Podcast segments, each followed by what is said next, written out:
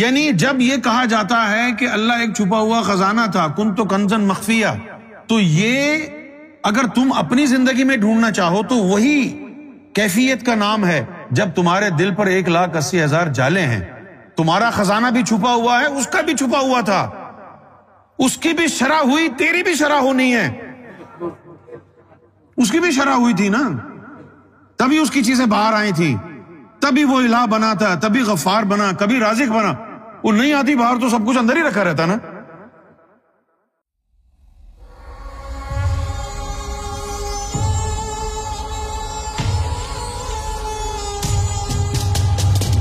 تو اللہ تعالیٰ نے وہ تو چھپا ہوا خزانہ تھا۔ چھپا ہوا خزانے کا مطلب کیا ہوا؟ Just for the heck of understanding کہ جیسے را مٹیریل ہوتا ہے۔ چلو باقی سب کو چھوڑو۔ جیسے آٹا، چاول، دال، گوشت، گرم مسالے، گھی، تیل، یہ سب الگ رکھے ہوئے ہیں۔ تو یہ انگریڈینٹس کہلائیں گے نا، ہے نا؟ یہ انگریڈینٹس کہلائیں گے۔ تو پھر جب آپ ان سب کو ملا دیں گے، تو پھر یہ جو ہے، کوئی سالن بن جائے گا، قورمہ بن جائے گا، حلیم بن جائے گا، نہاری بن جائے گی مکس ویجیٹیبل بن جائیں گی۔ اسی طرح اللہ تعالی کی تمام صفات اس کے اندر انکلوزڈ تھیں۔ ایک را مٹیریل کی طرح۔ سب کچھ اس کے اندر بند تھا۔ برا نہ لگے تو کہہ دوں ایک بات۔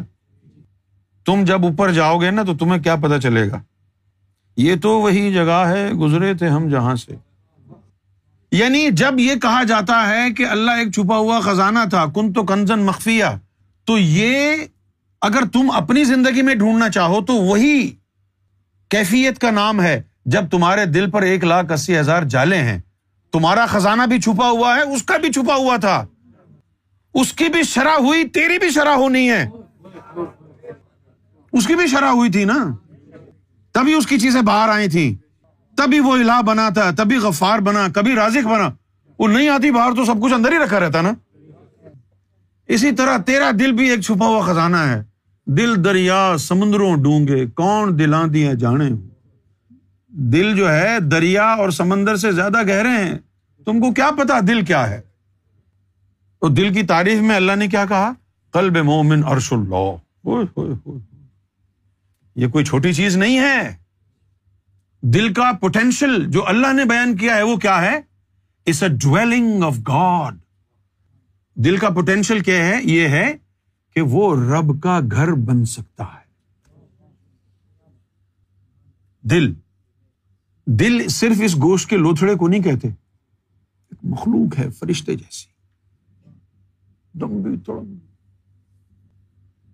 دل کی مخلوق کتنی بڑی ہے معلوم؟ دل کی مخلوق تیری شکل میں۔ ہاں اتنی بڑی ہے کہ زمین پر اس کے پاؤں ہیں، عرش پر اس کا سر لگا ہوا ہے۔ یہ ہے لطیفہ قلب۔ تبھی تو کنیکشن جڑتا ہے تیرا۔ جب یہاں سے لے کر عرش تک تیرا سر جائے گا تبھی تو کنیکشن جڑے گا۔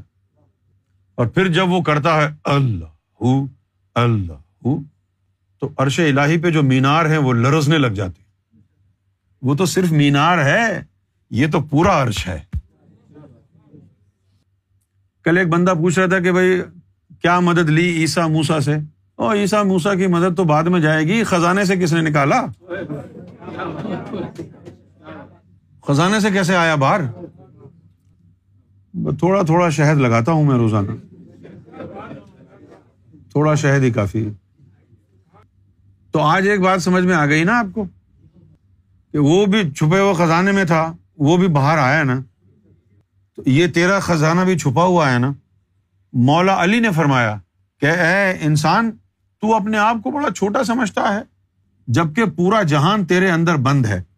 مولا علی نے فرمایا، تیری بیماری بھی تیرے اندر ہے۔ اور اس کا علاج بھی تیرے اندر ہے، لیکن تجھے پتا نہیں۔ تو کون بتائے گا؟ اب بتائے گا وہی جو تیل لینے کو جائے گا۔ بھائی، تیرے اندر خزانہ بند ہے یہ کون بتائے گا؟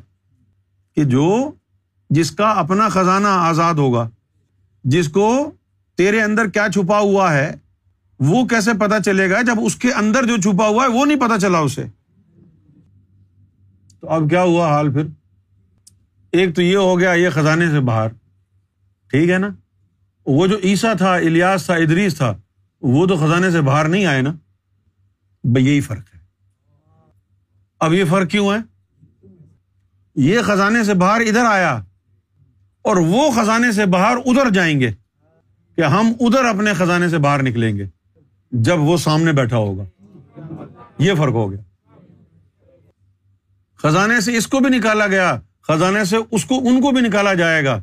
فرق یہ ہے کہ یہ یہاں نکلا، وہ وہاں نکلیں گے۔ نکالنے والا تو کوئی ہے۔